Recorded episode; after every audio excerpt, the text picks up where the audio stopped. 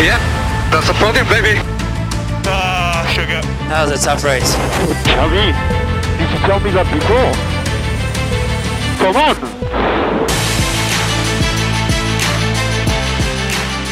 היי, היי, היי, היי, אוריאל. מה אוריאל. קורה?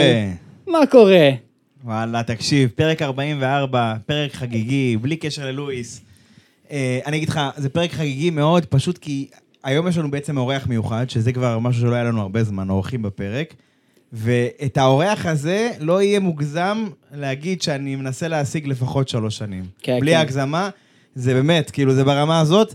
אולי אני פה פתאום אה, לא רוצה לשרוף פה את עמית, אבל אפילו פעם רציתי לעשות איתו פודקאסט לפני שהגריד אה, נולד. אולי הוא זוכר את זה, גם תכף הוא יגיד אם נשאל אותו. חכה, תן, תן לקול האלמוני להציג את עצמו. אז קודם כל, שלום לקול האלמוני. שלום אוריאל, שלום עמית. אז בוא, קול האלמוני, אה, בוא נקרא לך א' לשם הזה. א', בוא תציג את עצמך. אוקיי, אז אני אלעד טישלר, אה, צופה בספורט מוטורי מאמצע שנות התשעים. בשש וחצי שנים האחרונות מנהל את הדף הפודיום חדשות הספורט המוטורי.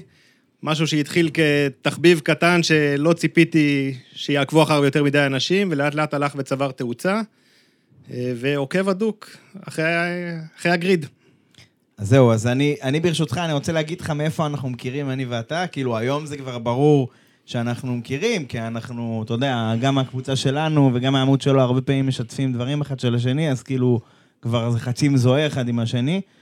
אבל, אה, אבל אה, בוא נגיד, החשיפה הראשונית שלי לעמוד שלו זה אחד המצחיקים בקטע הזה. בשבילי, זה לא איזה בדיחה, כן? פשוט זה, זה אחד המצחיקים, כי אי שם בהיסטוריה הרחוקה, בתחילת הקבוצה, שהיינו 150 איש או משהו כזה, עשינו מפגש בסוף 2019 באחד המרוצים האמריקאים, אוסטין, מקסיקו, אחד מהם, לא משנה. עשינו באיזה מקום בתל אביב, שבמרתף שלו, ש... אם אני קורא לזה מרתף, זה הכי קרוב למה שזה היה נראה שם. אם אני, אם, אם אני אגיד 50 אנשים נכנסו שם, וכבר היה, עמדו כאילו באפס מקום, זה בסדר גודל של האנשים שהיו שם, אבל היינו שם קבוצה קטנה, זה היה שליש קבוצה. כן. אז היו מפציצים את הפאב הזה, לא היה נשאר כלום מהקבוצה, בוא נגיד. היום אם היינו עושים כזה דבר, נראה לי, זה לא לא, היה. היום אתה צריך, זה כמו Guns and Roses, אני צריך לסגור את פארק הירקון, אני לא, אני לא אתפשר על פחות מזה. חד משמעית. ובלי ועדי או בלי, בלי כלום אנחנו ממלאים את נוקיה, אתה מבין? סתם, סתם, מספיק עם הזה. קיצור, לענייננו, אחרי ששיעור היסטוריה קצר, סוף 2019, אנחנו מגיעים למפגש הראשון או השני שלנו, כולנו, אני גם התרגשתי, זה, גם דני התרגש, דני הבחור שהקים את הקבוצה וזה. קיצור, אה, אנחנו באים, וכל ה-40 איש האלה, וזו חוויה מטורפת, ויום אחד אני פתאום קולט, שכאילו אני רואה תמונות שלי באינטרנט, ושל עוד אנשים, לא תמונות מהסוג שאתם חושבים עליהם, כן? לא, לא איזה משהו שאני צריך עורך דין בשבילו, אבל כאילו, אני אומר, ראיתי תמונות שלנו במפגש, וכאילו, כן, יש את הקבוצה של אוריאל, של דני, של פה, של שם, הייתי במפגש שלהם, וכזה, לא הצלחתי לתייג אותם, ואני כזה, מי זה הבן אדם הזה, ולמה לא, למה הוא לא אמר לנו שהוא בא? ואז כאילו, איכשהו, סוף 2019, מן הסתם, כולנו יודעים מה קרה, התחילה הקורונה, איכשהו בקורונה כל אחד מאיתנו אה, עשה מה שהוא עשה בסגרים, חלקנו, חלקנו עב- עבדנו, חלקנו ראינו מרוצי גולות, דיברנו על זה גם בעבר, חלקנו היינו בסגר, חלקנו, והוא בכלל היה במילואים, ותוך כדי המילואים הזה הוא עשה לייבים וזה, אני זוכר את זה. אז בקורונה יותר יצא לנו לדבר, וככה ל... להתחבר, ומה ש, מה שלי, מה שלי קוסם בבן אדם הזה, ומעבר לתשוקה הגדולה שלו לספורט מוטורי, והדברים האלה, אה, זאת אומרת, מעבר לעובדה שהוא כותב בערך על כל דבר אפשרי, מפורמולה 1, פורמולה E, WRC, מה שאתה רוצה, זה היכולת של הבן אדם הזה, ואולי זה לחלק מהאנשים תישמע כזה מובן מאליו, בטח ליותר מבוגרים שמאזינים לנו, אבל זה היכולת של הבן אדם הזה לפרגן לכולם, זה לא יאמן, לא ראיתי דבר כזה הרבה זמן. זה לא משנה לו, זה, הוא מכיר את הבן אדם, לא מכיר את הבן אדם, מכיר את הפודקאסט, לא מכיר את הפודקאסט, גם אנשים שמדברים, נגיד כל מיני חבר'ה שבמקביל אלינו מקליטים פודקאסט גם על פורמולה 1 או על ספורט מוטורי, גם כאלה שהיו לפנינו וזה, לא משנה, הוא מכיר, לא מכיר, חבר'ה, שמעתי, הם אחלה, או הייתי באיזה מקום, הם זה, הוא רק פרגן הבן אדם הזה, אתה מבין? הוא כאילו, והוא לא מצפה לתמורה, לא שום דבר, אין דברים כאלה, באמת. זה ייאמר לזכותו. ו- וזהו, וזו זכות גדולה בשבילנו שהוא פה, ו- ומי כמוהו יודע, הוא בטח יאשר את זה. כמה זמן ניסינו לקבוע את הדבר הזה, אז סוף סוף הגעת לפה, ואז אז למה בעצם נפגשנו? כאילו, שנייה, מי ש... איכשהו נשארתם איתי עד עכשיו, אנחנו כולה חמש דקות לתוך הפרק, אבל אם איכשהו נשארתם איתי עד עכשיו, זה לא ערב זיכרון לאלעד טישלר, זה לא בפסטיבל מספרי סיפורים על הפודיום חדשות הספורט המוטורי, זה פרק 44 והפרק הזה מדבר גם על לואיס, אבל לא רק על לואיס, הוא מדבר על מה? על ברצלונה, על ברצלונה. סוף סוף. כן, הגיע הזמן, אז בוא, בוא נפתח את זה. יאללה, סוף סוף, בוא נתחיל בהתחלה, סוף סוף שיש לנו מרוץ, עם מרוץ במסלול מרוצים, אוריאל. זה לא קרה לנו הרבה זמן. חייבים להגיד את זה. כן. אבל מעבר לזה שזה היה מרוץ אה, במסלול מרוצים שהוא פרופר, אני רוצה להתחיל בכמה שאלות שעלו מהקהל, ווואלה, אני, בוא, בוא נתחיל משם. אז דבר ראשון, מה, המרצדס עכשיו והשדרוג מטיס אותם קדימה? או אסטון מרטין, זהו, הולכים לפח, נגמר העונה? מה, פרארי, עוד פעם סובלים? מה הולך פה, אוריאל? מה, מה, מה, מה הולך? יותר מדי שאלות. אתה, רגע, אתה האמנת לעצמך ששאל את השאלות האלה? אני לא בטוח, זה היה נשמע לא אמין, לא אמין. לא, מה, לא, מה לא אמין? זה דברים מהקהל, מה, אני לא אאמין לי. לא, לא, אני אומר, אתה, איך, ש, איך שאתה אמרת את זה, זה היה נשמע כאילו אתה אפילו לא מאמין לזה. וואו, וואו. אני לא מאשים אותך. נכון. אני לא מאשים אותך. נכון. דרך אגב, אני רוצה לענות לך, התשובה שלי לשאלות ששאלת, לכולן, באמת, אין אפילו, אין אפילו, אתה יודע, איך אומרים, אין אפילו יוצא דופן. כן. התשובה שלי, סבלנות בבקשה. לכל אחת אה, מהן. הבנתי, הבנתי. סבלנות בבקשה. ועכשיו, זה, זאת תהיה בעצם, זה הנושא הראשון שלנו היום, סבלנות בבקשה, ואנחנו רוצים לעסוק בקטגוריית מרוצים מאוד תחרותית, מאוד צמודה, עם מכוניות מהמהירות בעולם, פורמולה 1 וחצי. ואנחנו לא המצאנו את השם. לא, אני אומר, פעם השם הזה נולד למישהו אחר, אני החלטתי כן. היום לכ- לכלול קבוצות מסוימות תחת הקטגוריה הזאת, והקטגוריה הזו בעצם מבחינתי, נכון לעכשיו, ומבחינתם של החבר'ה שיושבים איתי פה, כי דיברנו על זה והם הסכימו על זה, כן. כוללת שלוש קבוצות, מרצדס, אסטון מרטין ופרארי. לפחות העונה כמובן, כן? לא, לא לפני אחרי זה. כן. ואני מאוד מאוד רוצה שנדבר עליהם, גם לאור השאלות ששאלת אותי עכשיו, ואנחנו...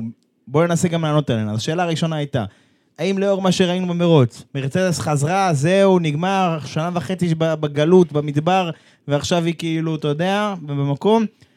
ף- אסטון חזרה למקומה הטבעי כקבוצה קטנה, והאם פרארי נשארו כמו שהם, מה לעשות? זה ה- כן, בגדול כן, זה נכון? ריקאפ סבבה. של הכל. זה מה שאנחנו ננסה לעשות עכשיו. ולכן, כמו שדיברנו, אלעד, הפורמולה 1 וחצי, אני מציע שאם אתה כבר איתנו, בוא נתחיל ממרצדס. אולי, אתה יודע, גולת הכותרת של הסופש הזה, אולי, לפחות לא הייתה בהתחלה, כי בהתחלה הייתה פרארי בגלל העדכון הגדול שלה, שאנחנו גם ניגע בו בהמשך, אבל באופן כללי, הם כאילו תפסו את עיקר תשומת הלב בגלל תוצאת המרוץ. פודיום כפול. עכשיו, אני, כן, אנחנו, תראו, זה יהיה די מסודר, סבבה? אנחנו נעבור את כל אחת מהקבוצות האלה, ננסה לדבר על המצב שלהן, ובסופו של דבר אנחנו ננסה גם לענות על השאלה שעמית העלה. כן. אז כאילו, אם הייתי מתחיל ממרצדס, אנחנו ננסה רגע, אני ואלעד פה ננסה להבין איך, מאיך הם הגיעו בעצם לספרד, ממונקו בעצם, מה היה בעצם ממונקו. קודם כל, תודה רבה על כל המחמאות. זה אומנם היה נשמע קצת כמו האזכרה שלי, אבל אולי אתם לא יודעים, היום זה יום הולדת שלי. הופה, הופה. אה, טוב. כן, פרק 44 זה ואחד לשנה הבאה, אוקיי. ואני שמח לחגוג אותו איתכם. אה, מי שעוד חגג השבוע היו מרצדס, שבאמת חזרו, אה, עלו למקומות 2-3 לראשונה מזה הרבה זמן.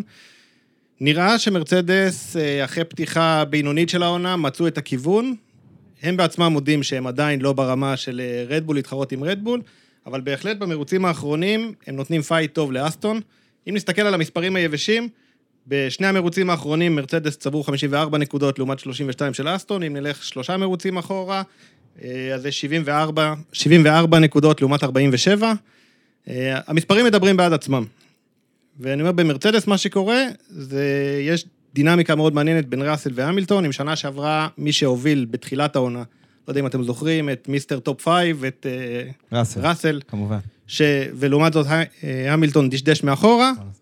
עכשיו אנחנו אה, רואים את המילטון מוביל במרבית המרוצים, חמישה מרוצים מתוך שבעה, הוא הקדים את ראסל, ומעניין לראות עכשיו כשהם פתאום עולים למעלה, איך תהיה הדינמיקה ביניהם, ואם הם יוכלו להמשיך, אה, להמשיך ולהתחרות. אני חושב שאם אנחנו מדברים על מרצדס, אני רוצה בעצם לפתוח את הנושא שהיה חם מבחינתי בברצלונה, ואז הנושא של העדכון. דיברנו במנקו על העדכון הגדול ביותר ש... שהם הוציאו, אותו ביספק שתיארת, אה, ומבחינתי נראה לי המבחן התוצאה הזה היה בברצלונה, וכמו שטישלר אמר, אה, נראה לי שהם הצליחו בגדול, אבל בואו נתחיל תכלס מה... מהשאלה הגדולה. שאני לטעמי, כאילו, היא מבחינתי, היא השאלה הכי מנחה מבחינתי במרצדס. כן. האם המסלול הן, פשוט היטיב להם, או השדרוג, כן. או השדרוג עבד ממש בצורה קיצור, משמעותית? מסלול או שדרוג? כן. סבבה. אני כן רוצה להגיד בשבילנו, איך אומרים, לרקורד, שבפרק הקודם במונאקו, ענינו על השאלה הזאת, שאני חשבתי שהעדכון עבד. אפילו שזה מונאקו, אפילו שאי אפשר לראות, על מה ביססתי את הסברה הזו שלי? על העניין הזה שהמילטון, שהוא גדול המתלוננים, היה בתחילת העונה ש...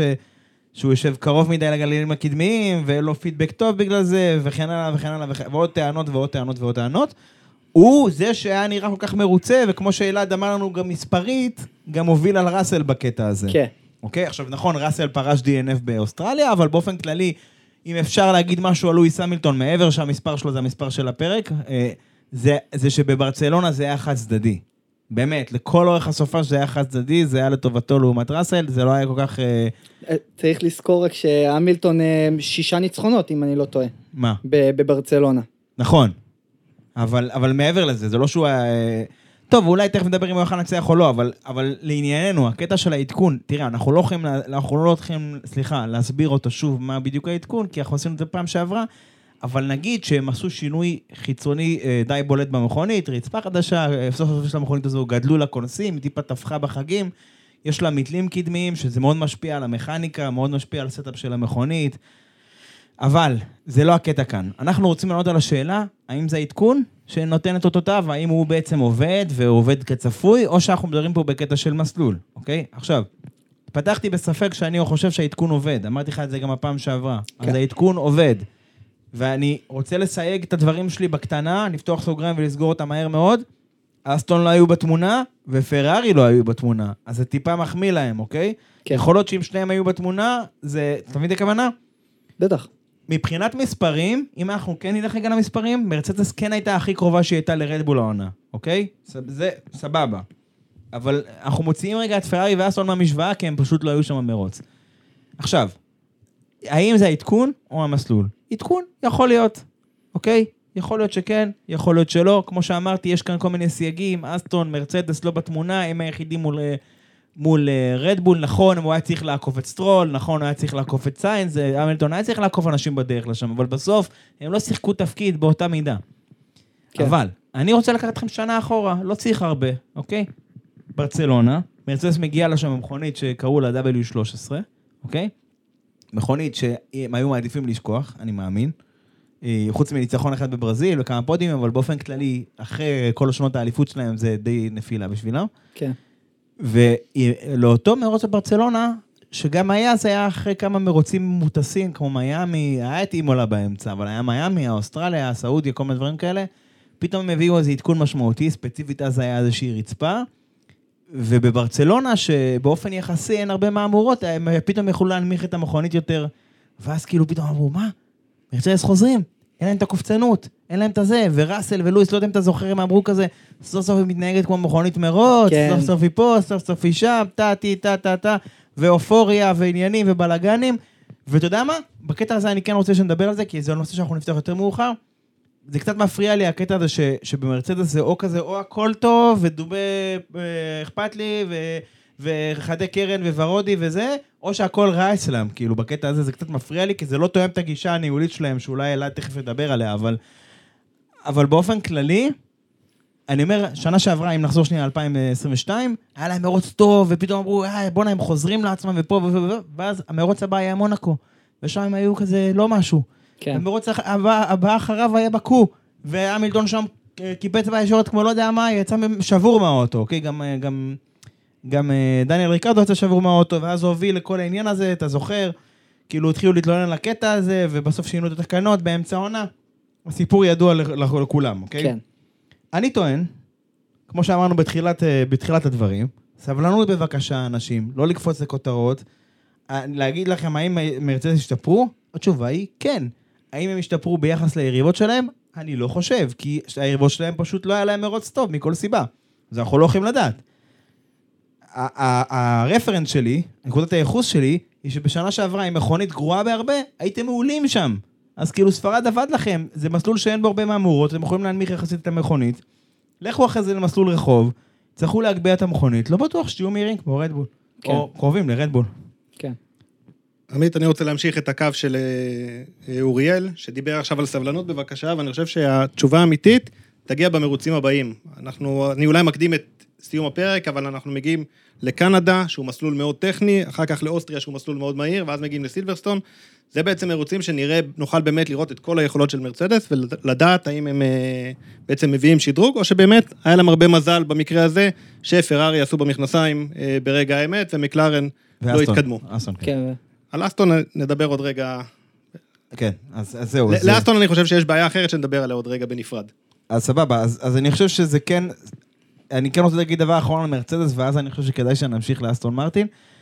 בנוגע לגישה הזו שאמרתי, שהכל שחור ולבן כזה, שוב, אנחנו מדברים על קבוצה עם פודיום כפול, סבבה? כן, כן. ובאמת, ב- בלי עוררין, הקבוצה השנייה הכי מהירה ביום ראשון, אין שאלה. אין שאלה, אסטון ופרארי פשוט לא היו במרוץ. מכל סיבה שהיא, הקבוצה השנייה הכי מהירה, שאם, אתה יודע מה, אני אגדיל ואני אומר, אם לואיס היה לו דירוג טוב ולא יעשה את הטעות ההיא ב-Q3, הוא גם היה מזנק שני אולי, וגם אולי היה יכול לשחק יותר תפקיד במרוץ. כי לזנק שני, מבלי שאתה צריך לעקוף את סיינס וסטרול, אתה יותר קרוב לוורסטאפן, בסדר, ורסטאפן היה במרוץ שלו, אבל יש לך יותר משחק אסטרטגי. כן. אתה יכול להתחיל להכניס אותו לכל מיני undercut-ים, להכריח אותם להגיב, זה אחרת. אה, להלחיץ אותם, כמו שאומרים. להלחיץ אותם לכדי איזושהי פעולה. אבל אני רק רוצה לחזור שנייה אחת אחורה ליום שישי.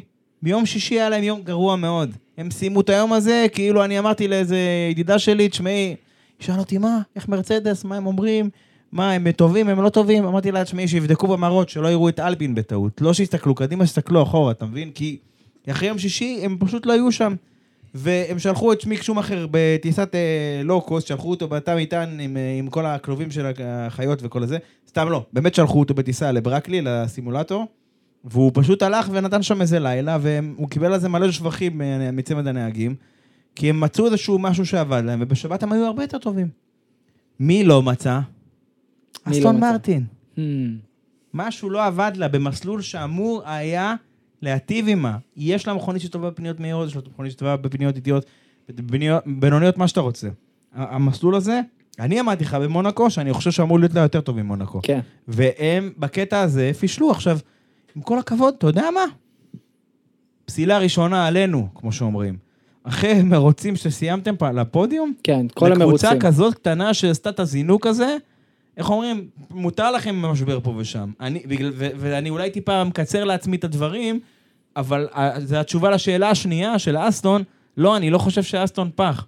אני, קודם כל אני אגיד שבמרוצים הבאים, שזה קנדה וסילברסטון, הם הולכים להביא אה, דברים די משמעותיים, אבל בלי קשר לזה, גם אם הם לא יביאו, זה עניין של setup, הם לא מצאו את ה setup הנכון, ולא עבד להם משום מה, מכל סיבה שהיא. והטעות של אלונסו עם הרצפה ביום שבת, שעלתה להם לפחות בארבע עשיריות, וכנראה מקום בשורה הראשונה סלש שנייה, אוקיי? יש פה הרבה דברים. אבל אני אולי פתחתי בשאלה ואיתה גם סגרתי, אני לא, אני לא חושב, אני חושב שזה עניין זמני. כן, פרארי ומרצדס קבוצות עם יכולת פיתוח וניסיון, נקרא לזה במלחמות פיתוח בקצה של הגריד, בחוד של הגריד, הרבה יותר מהקבוצה מסילברסטון, הרבה יותר מאסטון מרטין, אוקיי? והן רגילות לדבר הזה, והן רגילות לכל הביספקים האלה וכל הזה, כי אנשים עשו את זה בארגון, ויכול להיות שיש אנשים שעובדים בפרארי שעוד עשו את הדברים האלה עוד שהיה ביספקים ב-2009. כן. אוקיי? אסטון זה ארגון שהוא גם ותיק, אבל כאילו הקבוצה כקבוצה מסילברסטון, אבל הם תמיד היו קבוצה קטנה. אוקיי? הם אף פעם כמעט לא היו איזשהו משהו מוביל, הם תמיד היו הקבוצה הקטנה, בזמנו ג'ורדן, שעושה עם, עם תקציב של חנות נעליים, עושה קסמים. אתה מבין את הכוונה? כאילו, תמיד הם היו, הם היו הקטנים שעושים הרבה. כן. גם בתקופה שהם היו פורס אינדיה, סיימו פתאום רביעי ביצרנים, כי הם היו קטנים שעובדים, אה, עם מעט עושים הרבה. זה תמיד הייתה היכולת המיוחדת של הקבוצה הזאת. ועכשיו שהיא במגרש של הגדולים, המבחן הכי גדול של העונה, זה העניין הזה של המלחמת פיתוח הזאת. כי מרצדס ופרארי זה קבוצות שמתורגלות בעניין הזה, ויכול להיות שעם אה, עדכון כזה או אחר, משהו יחסית משמעותי, גם אם העדכון הזה הוא שינוי קונספט, אז אה, פתאום יעקפו אותם, כאילו, בסיבוב. האם זה המצב כרגע? לעניות דעתי, לא. אני חושב שזו הייתה מעידה חד פעמית, ואני חושב ש, שהאסטון, אנחנו נראה אותם בקנדה במצב אחר. עכשיו, אלעד, אני רוצה שנפתח את העניין הזה עם אסטון, כי אנחנו מדברים פה על קבוצה, ובפורמולה 1 לכל קבוצה יש שני נהגים, מה לעשות, זה המצב. אסטון, אני, אני כן רוצה להגיד לזכותו של אה, לן סטרול, שהסופש הזה הוא עשה את המקסימום, אבל באופן כללי זו קבוצה עם נהג אחד, והנהג הזה קוראים לו פרננדו אלונסו, מר 33, הצעיר, לא יודע מה, אה, תקראו לו מה שאתם רוצים, איך שבא לכם. יש לה, זו קבוצה עם נהג אחד, וכשהנהג הזה לא מגיע לעבודה, או שהוא מגיע קצת חולה, מרגישים את זה. וביום שבת הוא הגיע קצת חולה. שוב, לא יודע איך הוא הרגיש, אני פשוט אומר, עשה איזושהי טעות שדפקה לו את הדירוג, ובאיזשהו מקום דפקה לו גם את המרוץ. כן. לא באמת, כן? כי החליפו את הרצפה הזו וזה, אבל זה כנראה, הם לא היו עם ה setup הנכון בכל מקרה. קיצור, משהו לא עבד שם. וביום שאלונסו לא הגיע לאסטון, אסטון לא הגיע למרוץ, במובן הזה. כי במונקו זה היה נטו אלונסו.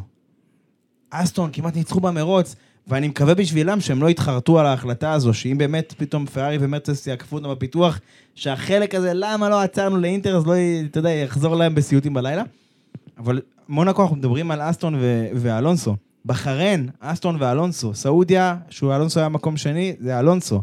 נכון, כן. לסטרול בסעודיה היה עקיפה משוגעת על סיינס, אבל אתה יודע, בסוף אסטון זה אלונסו. איך אתה רואה את הדברים, אלעד? אני מסכים מאוד שהם פורמולה 1.5, כי יש להם נהג וחצי. אה, סטרול, הוא לא נהג רע, אבל הוא נהג שמתאים לקבוצה קטנה, וב mindset שלו הוא עדיין נהג בקבוצה קטנה שגונב מדי פעם נקודות, הוא עדיין לא נהג שמגיע להתחרות על פודיומים. אה, סך הכל אם מסתכלים בתוך הקבוצה, הפער בנקודות, לאלונסו יש כמעט פי שלוש נקודות מלסטרול. זאת אומרת, זו הקבוצה עם הפער הכי גדול, היא הכי לא מאוזנת מהבחינה הזאתי. והשאלה אם סטרול יש לו, יש לו באמת היכולת להגיע, שוב, לא פודיומים, למקום ארבע. שמע, זה, מבחינתי זה משהו מאוד הזוי, כאילו, לנס סטרול דיברנו עליו גם בפרק במונקו, בפרק הקודם שלנו, ולא מרגיש, ואלעד באמת אמר את העניין הזה, לא מרגיש שהוא רעב לקחת את הניצחון הבא, לא מרגיש שהוא רעב לקחת את הדבר הבא, לא, לא מרגיש שהוא רעב להתחרות בפורמולה 1 כמו הרבה נהגים, אני אקח אפילו נהג מאוד, מאוד מוכר לכולנו, לנדו נוריס, עכשיו, לא סתם לנדו נוריס, כי לנדו נוריס, היום, השנה, יש לו רכב שהוא על הפנים, ואם אנחנו לוקחים שנה שעברה או לפני שנתיים, רכב שטיפה יותר תחרותי, לא, לא ניקח לפני שנה, שנה, אבל יותר לפני, שנתיים, סבבה, נו. שנת- רכב הרבה יותר שנתיים. זו דוגמה הכי טובה, עם כל כן. הכבוד. רכב של פודיומים, אפילו גנב ניצחון עם ריקרדו, הכל טוב. 2021. אז, והפסיד ניצחון, בסו- בסוצ'י. והוא מנסה תמיד לדחוף את המעבר, ואתה אומר כאילו סטרול, אתה רואה אותו, אפילו הרעיון שלו, אפילו הרדיו שלו, הוא לא רעב לזה, הוא לא... הוא באמת מתנהג, באמת, אלעד אמר את זה טוב, מתנהג כמו איזה נהג בקבוצה קטנה. עזוב, שאלו אותו בראיונות בפאן אחרי, ה... אחרי הדירוג, בוא, תשמע, הבסת את הבן קבוצה שלך, הבסת, תודה, ניצחת את הבן קבוצתך בדירוג, כן. ש- באנגלית זה ביט, אז כאילו נשמע הבסת, אבל זו לא הכוונה שלנו. ניצחת את בן קבוצתך ב... בדירוג, מה אתה אומר? היה לו נזק ברצפה. עכשיו, זה נכון, היה לו נזק ברצפה, הוא, הוא איבד איזה כמעט חצי שנייה על זה, זה נכון, פיזית, אבל כאילו, אתה, אתה מבין, זה לא גישה של, ברור, מה, הלך לי יותר טוב, והיום באתי מוכן, ו- וכן, אנחנו, ואני עובד על זה עם המהנדסים שלי, לא, זה, זה, זה כאילו, אתה יודע, זה כאילו, זה מתנצלת, גישה מתנצלת כזו. כן, כן, אני, אני מסכים. לא, משם אני רוצה לקחת את הדיון דווקא ל, ל, לקבוצה שהביאה את השדרוג הכי משמעותי למרוץ הזה, וזו הייתה פרארי. ולמרות עם השדרוג הכל כך מטורף שהיא הביאה והשינוי שאנחנו עכשיו נדבר עליו, בכלל לא הייתה בתמונה. בכלל לא הייתה בתמונה. אז, אה, ו- ולא סתם הייתה בתמונה, בואו נסתכל על הנהגים שלה, לקלר, שהתחיל נכון, התחיל נמוך, אה, הצליח להגיע למקום ה-11 ולא הצליח אפילו להגיע לניקוד, שלעומתו ראסל הצליח לקבל פודיום שהתחיל מהמקום ה-12, ופרז, שגם התחיל מאוד גרוע, הצליח לסיים במקום הרביעי. שמעו, מה הולך פה? מה הולך עם פרארי? האם החוסר יציבות הזאת תמשיך? אלעד, מה אתה חושב? אלעד, מה, מה אתה חושב? רגע, אבל לפני, רגע לפני, לפני שנלך רגע לאלעד עם העניין של פרארי, בוא שנייה נזכיר לכולם, למי שעוד עדיין עוקב, מה השאלה בעצם ששאלת על פרארי בתחילת הפרק. כן. אתה שאלת, אה, קודם כל פרארי, כמו שאמרת, הביאו עדכון מאוד משמעותי, האם זה, צחקנו על זה שהם נשארו פח, אבל האם זה, בוא נשאל את זה ככה, האם השדרוג הזה הוא שינמוך? זאת אומרת, האם הוא בעצם פגע בביצועים, הם לא בכיוון, כן בכיוון, מה המצב איתם, אוקיי? כן. ו- ובזה אני רוצה לגעת. אלעד, יש לך מה להוסיף בעניין הזה, או שאתה... זה, אוקיי, בסדר. אז ברשותכם, בואו נדבר עכשיו על פרארי. בסדר? אה, ככה. עמית אמר, ובצדק, הביאו שדרוג מאוד משמעותי, עוד בדיוק כמה דקות אנחנו נדבר בדיוק מהו, אבל השדרוג הזה הוא, הוא דומה מאוד למה שמרצז עשו במרוץ במונקו, בעניין הזה של לקחת כיוון אחר כמו שאמרתי, תכף אנחנו נסביר בדיוק מה זה אומר, אבל הכיוון האחר הזה אמור לתת לה יותר יציבות. והוא אמור לפתור לקבוצה הזאת מבחינת אה, את חלק מהבעיות הכי יסודיות שיש לה. הבעיות היסודיות של פרארי, מעבר לעניין הארגוני, מעבר לעניין של התרבות ארגונית, מעבר לעניין של הניהול, שזה נדבכים שאנחנו ניגע בהם אה, בהמשך הפרק, אם אני מדבר מהצד שלי יותר, או אפשר להגיד יותר מהכובע שאני יותר מזוהה איתו, מהרמה הטכנית יותר, אם הייתי צריך לכמת את זה לנושאים, תתי נושאים, הייתי אומר לך שלושה דברים, או אולי ארבעה דברים אני לארג', אוקיי? כן. שחיקה של צמיגים, אוקיי? אין מספיק הצמדה. זה לא שהמכונית הזו לא מייצרת מספיק דאונפורס, היא פשוט לא מייצרת אותו באופן עקבי. ואז פתאום יש לך איזושהי ירידה מסוימת, מכל סיבה שהיא, אז הנהגים לא נוהגים, אין להם ביטחון לנהוג במכונית אה, על קצה גבול היכולת שלה, ולצורך הדוגמה מעבר, כמו שקלר אוהב לעשות לצערי. אבל, אבל כן. אה, אהבתי את הערת סוגריים. כן, בדיוק. אז אה, אני אומר, זה שתי בעיות שיש להם. מה, מה כן יש לפרארי? מכונית מהירה, מאוד מהירה. לעניות דעתי הפשוטה, המכונית השנייה אה, בסדר, מתחילת העונה, אין פה ספק בכלל, היא פשוט לא מיצתה את הפוטנציאל הזה. ומדרגת מדהים. ומכונית שהיא מכונית דירוג יוצאת דופן. אז זה אומר ש... שהיא מסוגלת להיות מספיק מהירה בשביל דירוג, אבל בתנאי מרוץ, איפה שיש לך 100, 100 קילו דלק, היא פחות טובה מכל סיבה שהיא. יכול להיות שזה עניין שהדלק הוא, הוא משנה להם טיפה את ההתנהגות, יכול להיות שזה כל דבר אחר, יכול להיות שמהר מאוד הם מכניסים אנרגיה לצמיגים, מחממים את המהר, שזה אחלה דירוג, אבל זה לא טוב למרוץ, שאתה צריך להחזיק את הצמיגים האלה 20 הקפות. כן. ולראיה, הם זינקו עם לקלר מהפיט ליין, כי כמו שאמרת בצדק, בדירוג בשבת היה לו דירוג גרוע, ומכל סיבה שהיא, הוא לא הצליח אה, להפיל ל-Q1, כי הוא אמר, לא יודע מה, היה לו בעיה עם פניות כאלה, צמיגים כאלה, עזבו, לא ניכנס איתכם לפרטים האלה, זה עושים אחר כך. מה שחשוב שתבינו, בשבילי, כאילו ב- ביום שבת, אה, או במוצאי שבת, לא זוכר בדיוק, היה לנו איזה דיון על זה בטלגרם, וכולם אמרו, לא, זה, זה הנזק, זה הפה, זה השם, לא מעניין. אני אומר לך דבר פשוט, מה שפרארי עשו ביום שבת זה תכנון לא נכון של הדירוג. אני לא אומר ש, שלא הייתה בעיה במכונית של אקלר, הייתה בעיה ורואים את זה בדאטה. מי שרוצה, אחר כך אני אשלח לו איך רואים יופי שהייתה לו בעיה, סבבה? זה לא העניין. הייתה לו בעיה, זה עניין של תכנון נכון של הדירוג. דיברנו על זה אני ואתה בעבר, בפרקים קודמים. קבוצה צריכה למצות את אה, מיטב ההזדמנויות לכל נהר, לתת לו את ההזדמנות הכי טובה. כן. אתה מסכים איתי שאם נחזור ש- שני צעדים אחורה למרצדס, אתה מסכים איתי ש... שוב, אנחנו נכנסים פה לאם ואם ואם, בסדר? אבל אתה מסכים איתי שאם לואיס לא עושה טעות, והוא מדורג פי שתיים, כאילו מקום שני, אתה נותן לו סיכוי הרבה יותר טוב לנצח במרוץ הזה? בוודאות. סבבה, בוודאות. מקס היה הכי מהר, אין לי שאלה. לא, אבל אני אומר בקטע, יש לך יותר משחק אסטרטגי. נכון. אתה יותר משפיע. ומרצדס אוהבים לקחת את האסטרטגיה לקצה. אז אני אומר, זה לדעת, לדעת את הנהג, סליחה, לדעת לנהג שלך את מירב ההזדמנויות. כן. אז סבבה, הייתה ללקלר איזושהי בעיה באוטו. מה הטעות היסודית של פרארי? לא שהייתה להם בעיה שהם לא ידעו לעלות על זה, בשבילי. הם לא תכננו נכון את הדירוג. כי בדירוג, אם זה לא איזה דירוג גשום או משהו כזה, אז האחיזה במסלול הולכת ומתגברת ככל שבעצם יותר אנשים נוסעים על קו המרוץ, שזה הקו המהיר, יותר, המהיר ביותר לחצות את המרוץ הזה, כן. והגומי מהצמיג שלהם, מהתרכובות, בעצם נסלל על גבי קו המרוץ. וככל שהוא נסלל יותר, האחיזה הולכת ומתגברת על רמה מסוימת. כמובן, אין, אין, אתה יודע, ארוחות חינם בחיים, אין דבר כזה אין סוף. בוא נגיד, אין פה, אין פה איזושהי שאיפה לאין סוף, באיזשהו שלב כבר אין, אה, אה, אין, האחיזה לא, לא גדלה מעבר לנקודה מסוימת, אבל באופן כללי, היא, היא, יש מסלולים שמתפתחת יותר מהר, יש מסלולים פחות. במונקו נגיד, מה שנקרא ההתפתחות של המסלול, או באנגלית, בטח אם אתם שומעים את זה בשידור, track evolution, היא מאוד גבוהה. אז מה שיש ב-Q1 ומה שיש ב-Q3, שוב, אה, כשאין גשם, אז כאילו זה לא... זה, זה שמיים וארץ. כן. אז אם נחזור לנקודה המקורית, לקלר סיים את ההקפה שלו שהיא הייתה הקפה לא טובה, והוא פשוט לא נשאר לו עוד זמן אה, לעשות ניסיון נוסף. עכשיו סבבה, יש לו בעיה במכונית, כמה היה חסר לו לעבור ל-Q2? אה, פחות עשירית? מעשירית. כן, פחות. אה, פחות. מעשירית.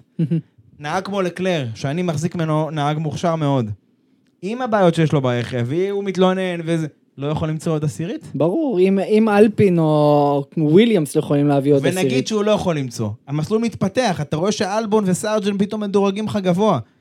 תן, תן לנהג את הניס... את ה... את, אתה יודע, תבין לו, תן לו את הצ'אנס. כן. יכול להיות שהוא לא היה מוצא, ועדיין היה מודח ב-Q1. ויכול להיות שהוא איכשהו היה מגרד את העשירית הזאת, והיה מודח ב-Q... והיה מגיע ל-Q2.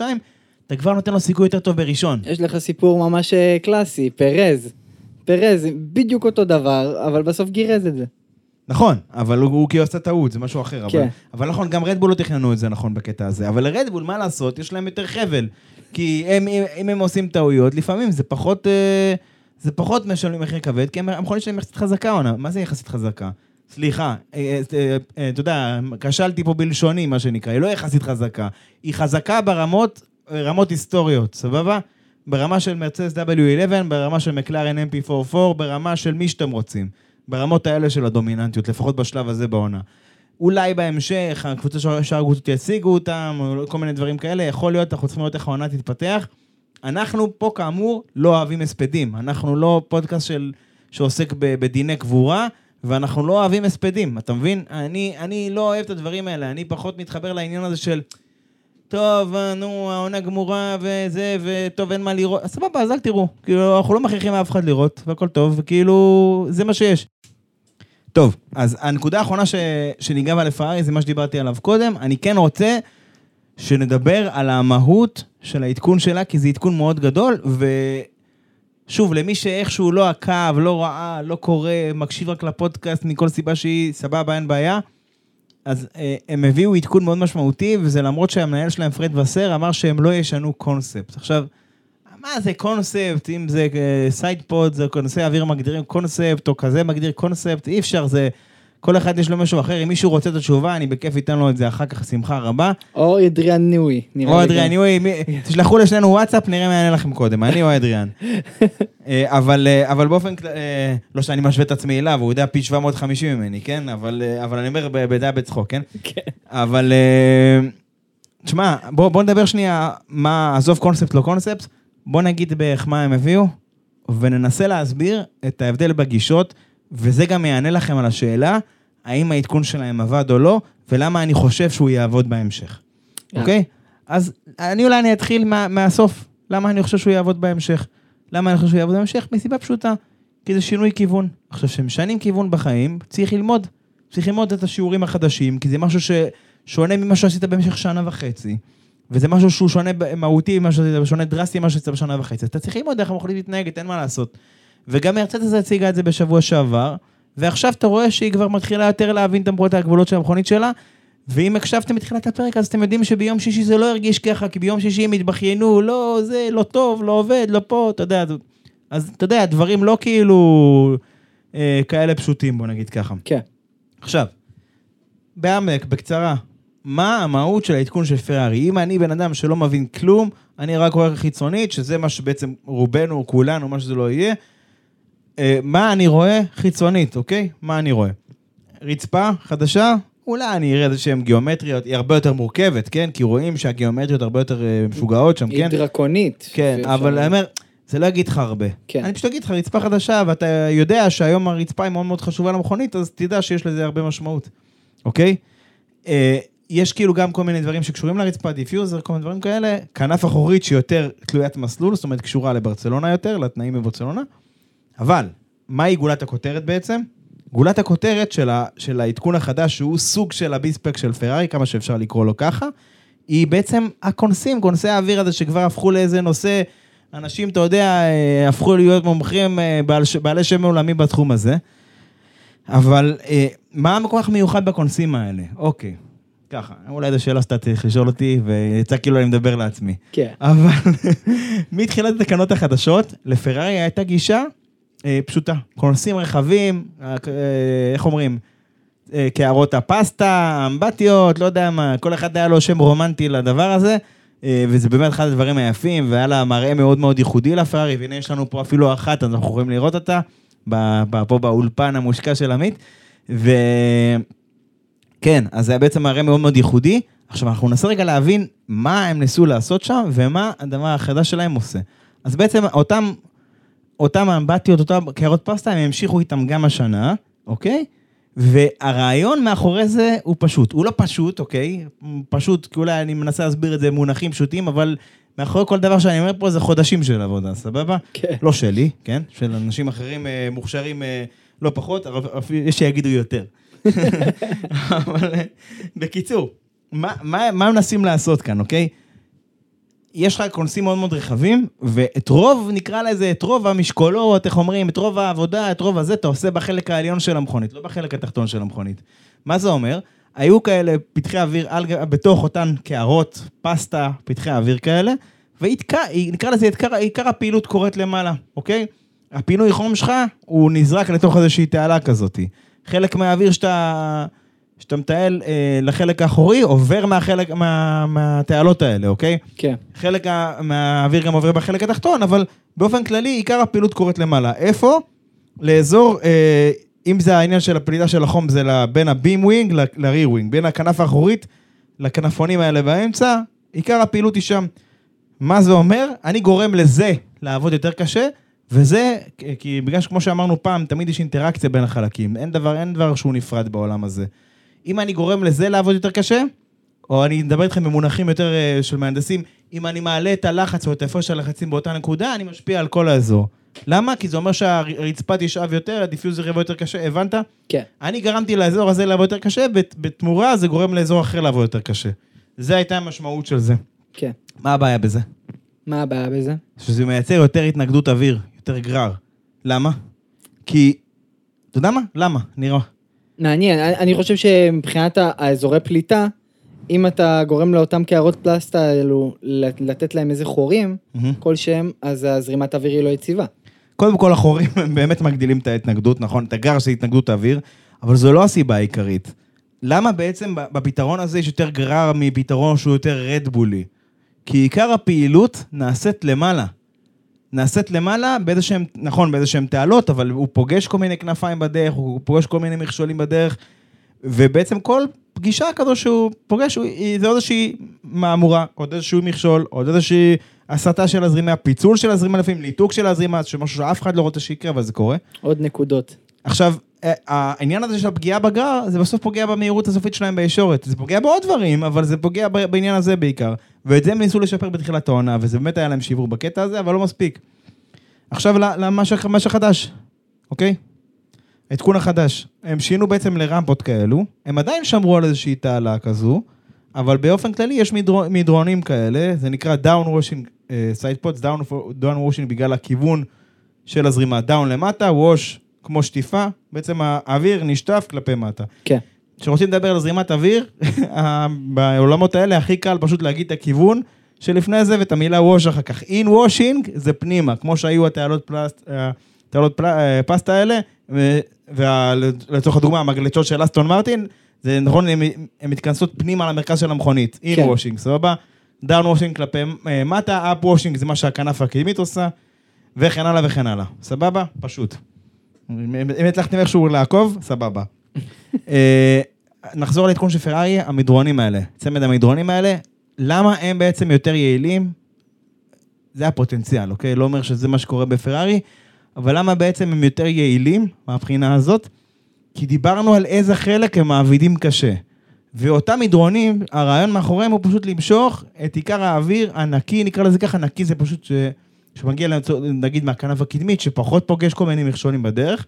זה לא אומר שהוא נקי, כאילו, אתה נושם אותו ככה ולא יודע מה זה, זה 100% חמצן, לא תנשום אותו, ייכנסו לך אבנים וזבובים ולא יודע מה. כי בכל זאת זה מכונית מרוץ. אבל הכוונה היא שיש פה פחות, אה, שזה מערבולת יחסית בלי הרבה, בלי הרבה הפרעות. יחסית, כן? בדגש על יחסית. כן. אז הוא גורר את האוויר הנקי הזה מהחלק העליון כלפי החלק התחתון, ומה שזה גורם, אתה בעצם, חלק מהאוויר הזה זו- זולג אה, לצדדים בצורה מכוונת, כן? לא כי זולג, אתה יודע, כמו מים שאתה שופך יותר מדי וזה זולג, לא. בצורה מתוכננת, זולג לצדדים, והוא יוצר איזושהי מערבולת שהיא אה, זורמת במקביל לרצפה. וזה בעצם אוטם את הרצפה. יש מושג שנקרא sealing the floor, אוטם את הרצפה, זה מגדיל את היעילות שלה. מונע מ... מ... תחשוב כאילו כמו... זה יוצר יותר אה, הצמדה. כן, בפועל. אבל כן. מאיפה זה יוצר את ההצמדה הזאת? בגלל לא. שההתנגדות. נכון, לא? אבל מאיפה זה יוצר אותה?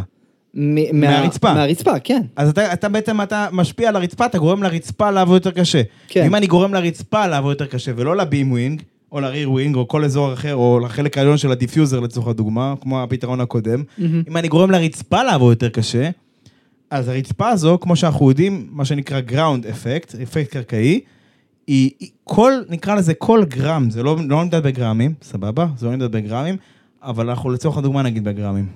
כל גרם של ה downforce, של אותה הצמדה, עילוי בכיוון הנגדי, תקראו לזה באיזה שם שאתה רוצה, כל דני מצידי. כל דני של, באמת קוראים לזה אדיז, במושג אחר, אבל לא משנה. כל דני של downforce שאתה מציג, כל יחידה כזו שאתה משיג מהרצפה, זה כמו רווח נקי. למה? כי יש לה הרבה פחות אינטראקציות בדרך. ולכן זה, זה כל הצמדה שאתה מייצר מהרצפה, זה נכון דרך אגב לכל הקבוצות. כל הצמדה שאתה תצליח לייצר מהרצפה, הצמדה נקייה. היא הצמדה שתייצר לך פחות התנגדות אוויר. לכן, רדבול, שיש לה רצפה חייזרית ממה שראינו במונקו, אוקיי, עם תעלות, דיברנו על זה, מתכנסות, כל מיני דברים כאלה. כן. עיקר הפעילות נעשית שם, שם כל הקסם, אפרופו, ראסל כל הזמן אומר על הרצפה של מרצדס, זה לא הכונסים, כל הקסם ברצפה, שם קורה כל הקסם. כל הצמדה שאתה מצליח להוסיף שם היא בגדר של רווח נקי, כי פשוט מייצרת פחות התנגדות. ולכן אבל- אותם, השאלה, אה, אני רוצה לפתוח את זה כי זה מעניין, אמרת כל גרם דני. אוקיי, אבל איך זה מצטייר למול רצפה דרקונית? אם הרצפה יותר מסובכת, אז האוויר לא עובר, הוא נכשל, הוא נכשל בדרך יותר, לא? לא בהכרח, לא, כי בגלל זה, כאילו, אתה יודע, נגיד ראינו הש- השבת את הרצפה של וויליאמס, שזה היה נראה כמו רצפה שלא ניתנו לה טקסטורות, או lightweight, או לא יודע מה, זה היה כל כך בסיסי. עכשיו, בסדר, נראה בסיסי, יכול להיות שהיא עושה יופי של עבודה, היא לא, כי קבוצה האחרונה בסדר, אבל באופן כללי, אני אומר, יכול להיות שיש שם רעיונות טובים, כי אנחנו לא יודעים מה האינ- האינטראקציות, אתה צריך לדמיין את זה כתמונה תלת-ממדית, לא דו-ממדית ולא חד-ממדית. אנשים קל להם מאוד להסתכל על זה מהצד ולהגיד, טוב, זה מגיע מפה לפה, זה מגיע מפה לפה, וזה מה שקורה, יופי. גם אני חוטא בזה במרכאות. כן. אבל, אבל התמונה היא תלת-ממדית, ואנחנו צריכים לחשוב על אינטראקציה בין כל אחת מהכנפיים הדרקוניות האלה שדיברת עליהן, אתה מבין? ויכול להיות. שמחר אני אוסיף איזשהו, איזשהו להב מהקצה של הרצפה, והלהב הזה, אה, הוא ייצור איזושהי מערבולת שהיא תוביל אה, יותר אוויר ל, לרווח הזה, זה גם אחד האזורים הכי קריטיים דרך אגב, שבין הצמיג האחורי ל diffuser. למה זה חשוב? למה? למה חשוב לי לה- להגביר שם את הלחץ? למה חשוב להגביר שם את הפרש הלחצים? כי ברגע שאני עושה את זה, אני מונע ממה ש... מהאוויר שפוגע בצ- באותו צמיג אחורי, להיכנס לי ל diffuser ולהפריע לי. Mm. הבנת את- את הכוונה? כן. תחשוב על זה כמו זרימה של מים. אם אני מזרים מלא מים שם, כמו בירדן, כמו קייקים וכאלה, אתה לא יכול לעבור שם עכשיו. נכון. נכון? כי זו זרימה גועשת. עכשיו, זה לא ברמות האלה, זה בכל זאת זרימת אוויר, אבל פשוט אני נותן לך אנלוגיות של מים, כי קל מאוד להמחיש את זה. כן. זה לא באותה צמיגות, זה לא מתנהג באותה צורה, אבל שניהם זורמים, וקל לי מאוד להמחיש את זה בצורה הזו, כי גם אתם אולי תוכלו להבין את זה בצורה יותר פשוטה. אז אני מקווה שזה עשה לכם סדר, אבל הרעיון מאחורי זה, לפחות מהעניין של הקונסים סלאש רצפה, שאנחנו לא יודעים בדיוק מה היא עושה, זה לייצר אה, כמויות דומות של הצמדה בשאיפה ליותר, אבל לא לשלם את אותו מחיר שהם שילמו עד כה. להגיד לך שזה מה שיפתור לפרארי את הבעיות שדיברנו עליהן, שחיקת צמיגים, אולי ניהול שתכף ניגע בו ועוד כל מיני דברים, לא בטוח, אבל כמו, ש, כמו שהיעד של השדרוג הזה הוא לא בהכרח שדרוג של עצמו, שהמכונית תהיה יותר מהירה או משהו כזה, זה בסיס טוב להמשך. יש לנו בסיס טוב, ולכן, זו התשובה לשאלה המקורית. פרארי עכשיו, בדיוק כמו שמרצדס עושה, היא צריכה ללמוד את המכונית החדשה שלה. הם טוענים שזה יותר טוב, אבל הם לא הצליחו לממש את זה במרוץ, אבל כן. הם צריכים ללמוד את זה, ולכן התשובה כאן, בדומה למה שאלעד אמר קודם, אנחנו נצטרך לראות מה פרארי תעשה במרוצים הקרובים.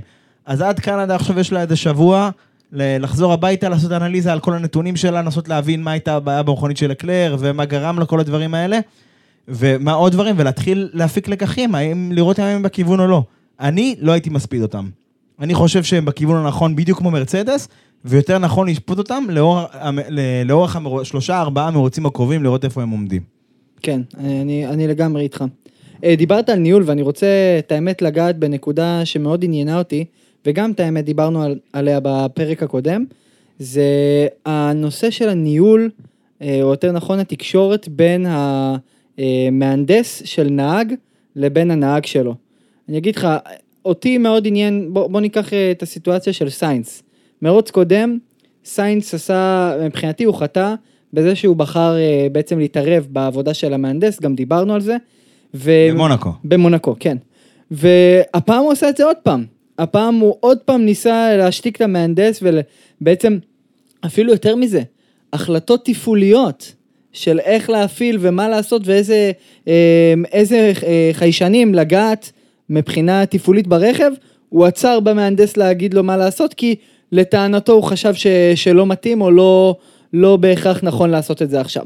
עכשיו, אני אומר ונשאלת השאלה כזאת, האם בעצם, איפה נמתח הקו אה, בין בעצם המקום שמותר לך להתערב ו- ולתת את עצתך למ- למהנדס, לבין להגיד לו אני יודע יותר טוב, ואני יכול בעצם אה, לתת יותר insights, כי אני במכונית. כי בינתיים זה לא ברור לי. ואני רוצה לקשר את אותה, את אותה נקודה גם אה, למקרה עם מקס, אה, שנדבר עליו גם עכשיו נראה לי, ונדבר אחר כך גם על יוקי. אז אה, לכבודך. אז בדיוק רציתי להעלות את מקס בתור דוגמה, גם מקס יודע להגיד למהנדס שלו ולהתווכח איתו, אבל אצל מקס, קודם כל הוא נהג שבאמת מרגיש את הרכב ויודע לתת אינפוטים קצרים, והוויכוחים שם הם קצרים. זאת אומרת, הוא אומר את דעתו, וזה, וברגע שהקבוצה מחליטה אבל, הוא מבצע. אני אומר, זה ההבדל בין מישהו שבאמת מרגיש את הרכב ומביא את האינפוט שלו, לבין מישהו שמתחיל לנהל דיונים אה, ולהרגיש שגם לו יש חלק באסטרטגיה, ולא יודע לקבל את ההוראות מלמעלה ולבצע. ובסוף תפקיד של נהג, בסוף, זה תשתוק ותנהג. בוא, בוא ניקח תכלס, לטענתך, סיינס בעצם פעל נכון? האם זה בכלל הועיל לו במרוץ מול אה, המרצדסים, או זה לא היה כל כך משנה? אני חושב שזה לא... קודם כל, בסופו של דבר, שורה תחתונה לא הועיל לו. זאת אומרת, בסוף מרוץ נמדד באם הבאת את המיקום או לא הבאת את המיקום. לא משנה עד כמה אתה צודק, אתה נספר על נקודות. כן. אה, אבל אני אומר, זה מלמד משהו על גישה, יותר מאשר על יכולות, על הגישה שלו ועל חוסר יכולת לפעול בקבוצה. ושוב, כשההחלטות מתקבלות ב, בתוך אה, חצאי שניות וצריך לקבל החלטה, אין זמן לנהל ויכוח, זה לא הזמן. את, את הדברים האלה, הקבוצה צריכה לסגור עוד לפני, עוד לפני שיוצאים, כמו שאוריאל דיבר על תכנון של אה, דירוג, שם צריך לקבל את כל ההחלטות. אם יהיה ככה, נעשה ככה, אם יהיה ככה, נלך לכיוון הזה. הוא צריך לקבל הוראות ולבצע. כן, אה, אני מבין אותך. אה, אבל לעומת זאת, בוא, בוא ניקח את המקרה של יוקי. יוקי בעצם, אה, ב, אה, בכלל, יוקי היה לו מרוץ מצוין, ואני רוצה להגיד את זה לטובתו, אה, שהוא השנה עושה השתד, באמת השתדלות מטורפת, והוא נהג מדהים, יוקי סונודה. אה, עוד פעם היה לו רדיו מאוד חוצפן עם, ה, עם המהנדס שלו, ואני רוצה גם להכניס את זה כ, כדוגמה. אה, בעצם המהנדס שלו שואל אותו האם אתה רוצה יותר היגוי, יכולת היגוי, או בעצם יכולת פיזית לעקיפה, לצאת לעקיפה מול, ה- מול נהגים נוספים.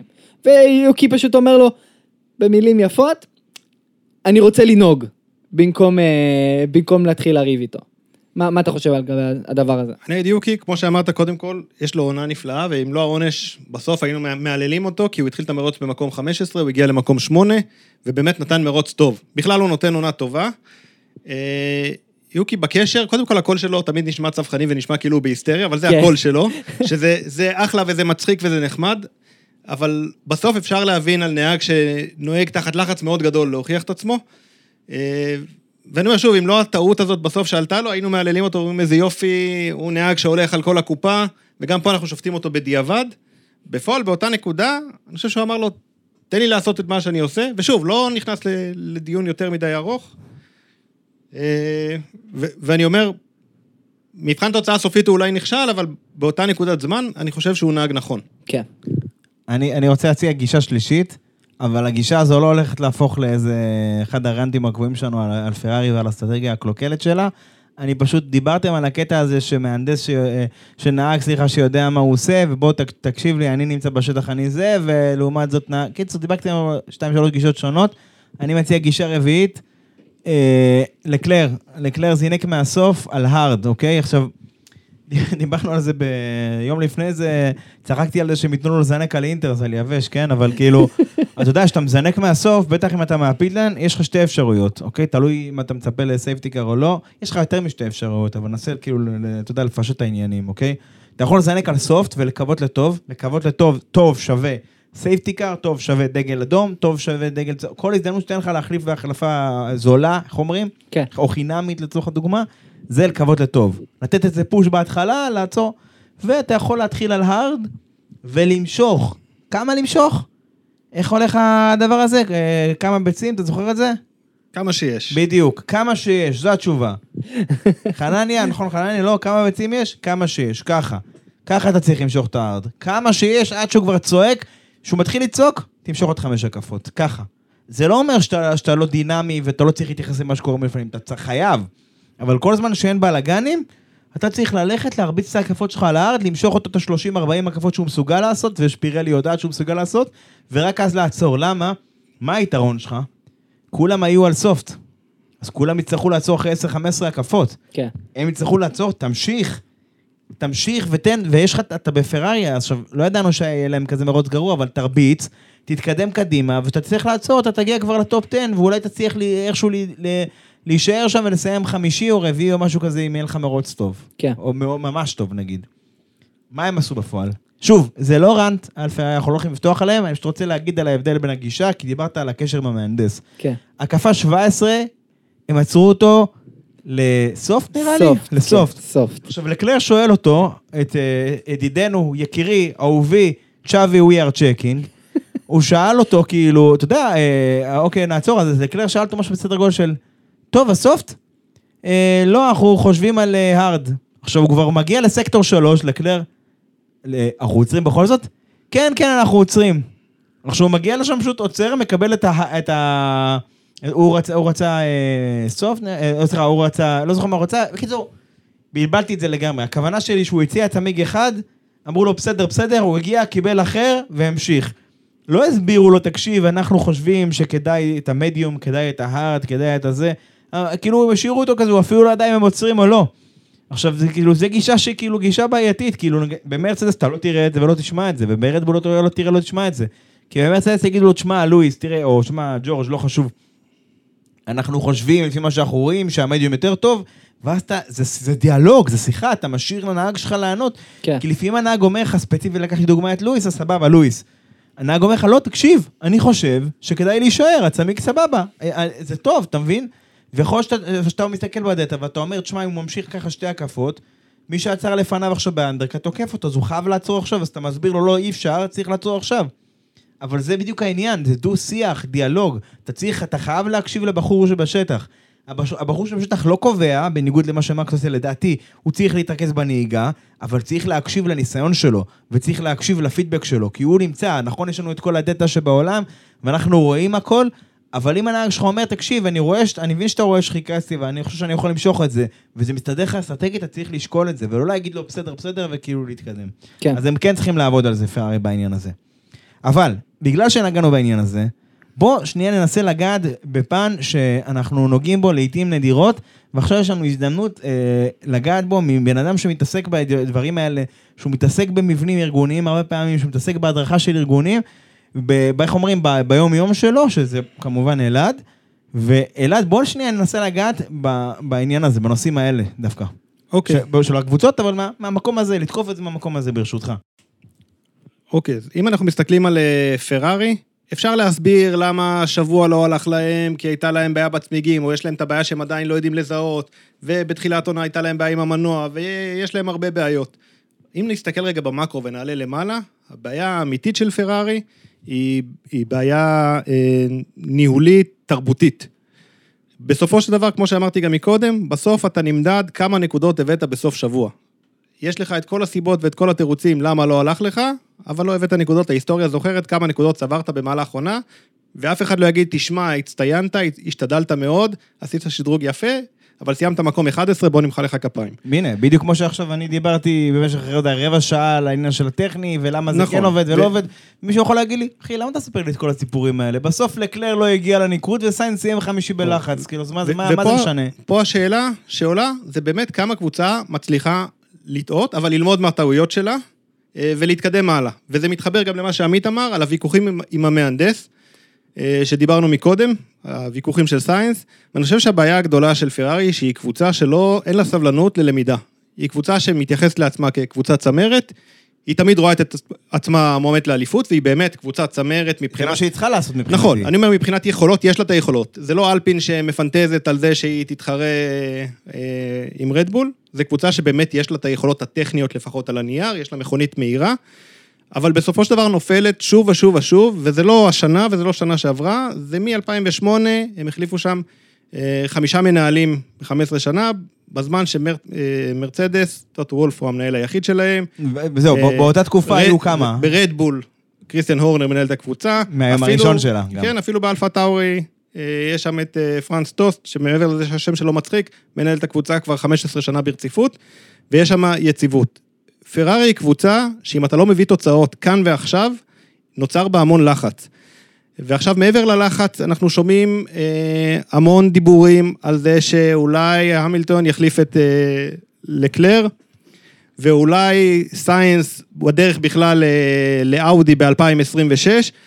ואני אומר, כל הדיבורים האלה וכל הרעש הזה לא עושים שקט בקבוצה ולא מאפשרים ללמוד. אם כן. ניקח אנלוגיה מעולמות הכדורגל, בעצם בפרארי קצת איבדו את חדר ההלבשה. כל היום יש רעש ויש שמועות ויש דיבורים, והבאז הזה מסביב לא נותן להם להתמודד, להגיד, רגע, היה לנו סוף שבוע מחורבן, זאת אומרת, הבאנו מכונית טובה, אבל סוף שבוע היה מחורבן, בוא נלך הלאה ונלמד, הם מתעסקים בלהכחיש שמועות ולהכחיש וסיינס, שיוצא בכל מיני הצהרות כאלה של אני רוצה להישאר פה ויש לי שנתיים טובות, שזה הדרך הכי טובה להגיד, אני בדרך החוצה. עזוב, סיינס אמר להם באוסטרליה, לא תגיד כאילו, ו- זה בשלב אומר- הסמוגרם של העונה, אמר להם, תראו חבר'ה, אני לא חושב שיש לנו כיוון פיתוח, הכיוון פיתוח הנוכחי שלנו נראה לי הוא מגיע לאיזשהו פיק, נראה לי כדאי שאתה צריך לחשוב על דברים אחרים. אחי, רק התחלת העונה, אתה גם הנהג, כאילו, סבלנות עם כל הכבוד. ואני אומר, אם נסתכל על קבוצות כמו מרצדס, שאני בטוח שאחרי שהם איבדו את האליפות ב-2021 וב-2022, הם לא היו קבוצה רגועה. אני בטוח, אחרי ש- 21 בטוח. אני כן, בטוח כן. שאחרי מרוץ שלא הולך להם, הם נכנסים לחדר והם צועקים ומגלים, ו- וטוט וולף שובר אוזניות להנאתו ודורש מהמהנדסים שלו תשובות, והוא מנהל שיודע לדרוש. אבל כשיוצאים מהחדר, יש שם שקט מהקבוצה הזאת, לא שומעים שמועות ולא שומעים לכלוכים ולא שומעים סיפורים. אנחנו לא שומעים שראסל מחפש קבוצה חדשה ובודק מה העתיד שלו, ומדברים כל הזמן על... אה, לואיס המילטון אה, מדבר על זה שהוא רוצה לחדש את החוזה כדי שיהיה לו ראש נקי. אותו דבר ברדבול.